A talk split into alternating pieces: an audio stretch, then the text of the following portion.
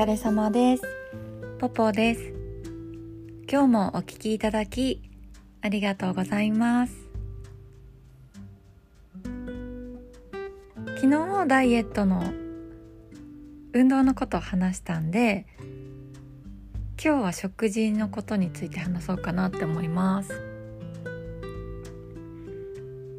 えっと他のねエピソードでもお話ししたと思うんだけれども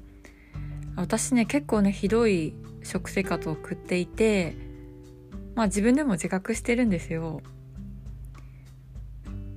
まあでもねこう甘いものを食べ過ぎちゃうとこ以外は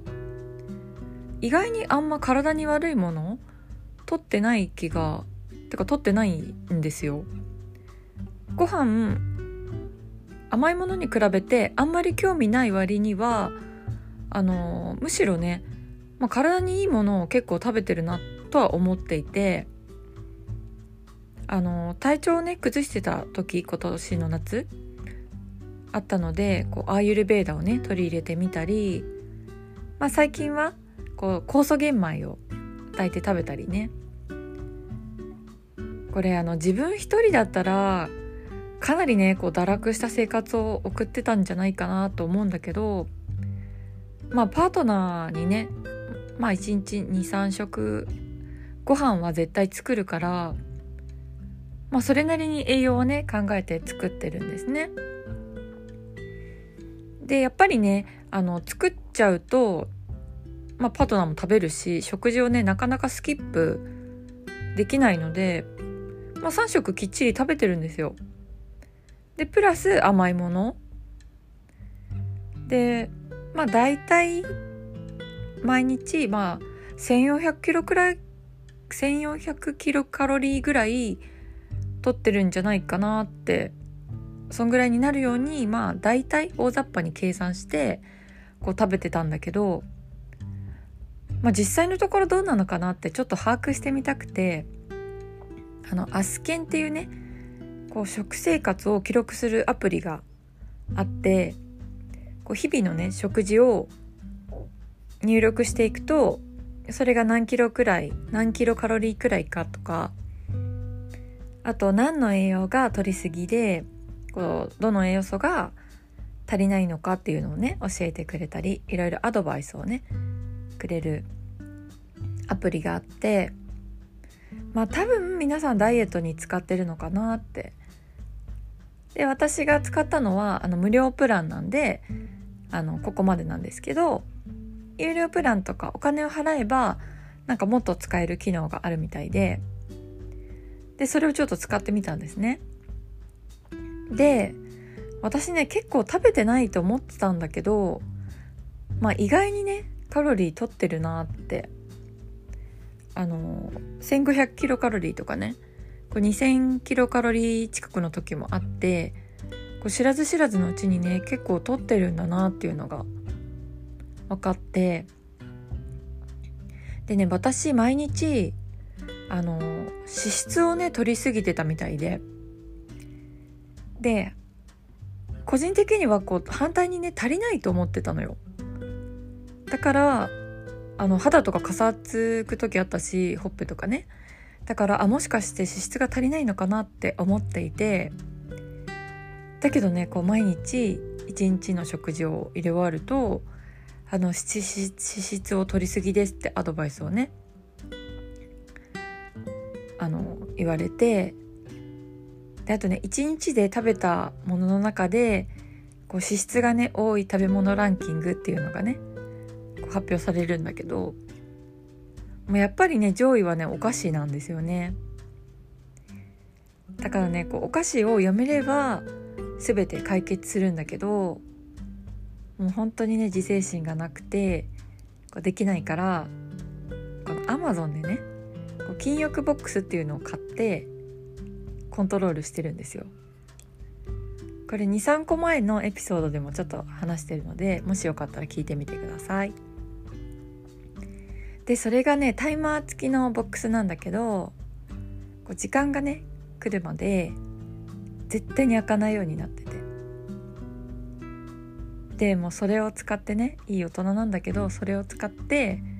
お菓子をコントロールしてるわけなんですね。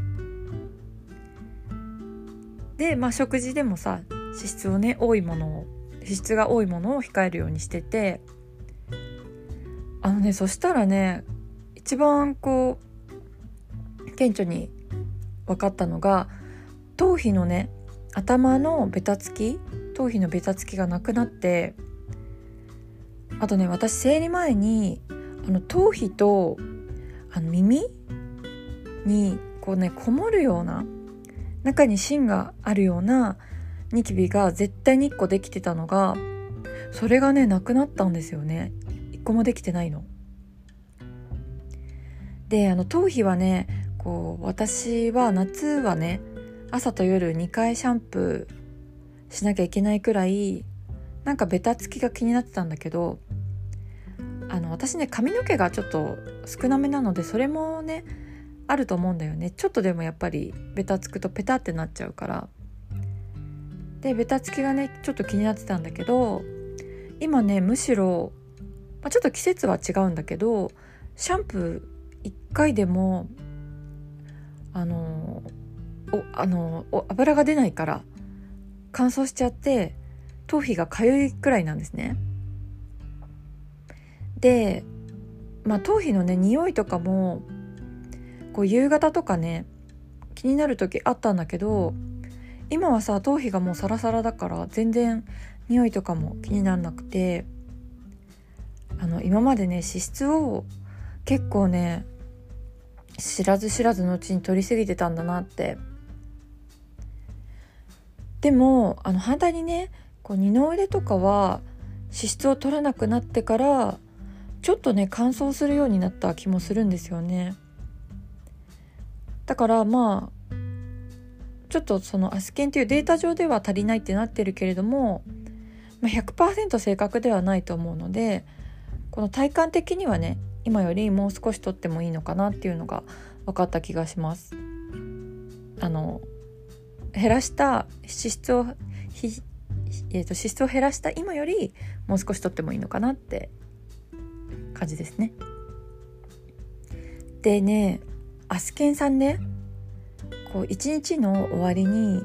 こう足りない栄養素とかねその栄養が含まれる食品をね23個教えてくれるんですよ。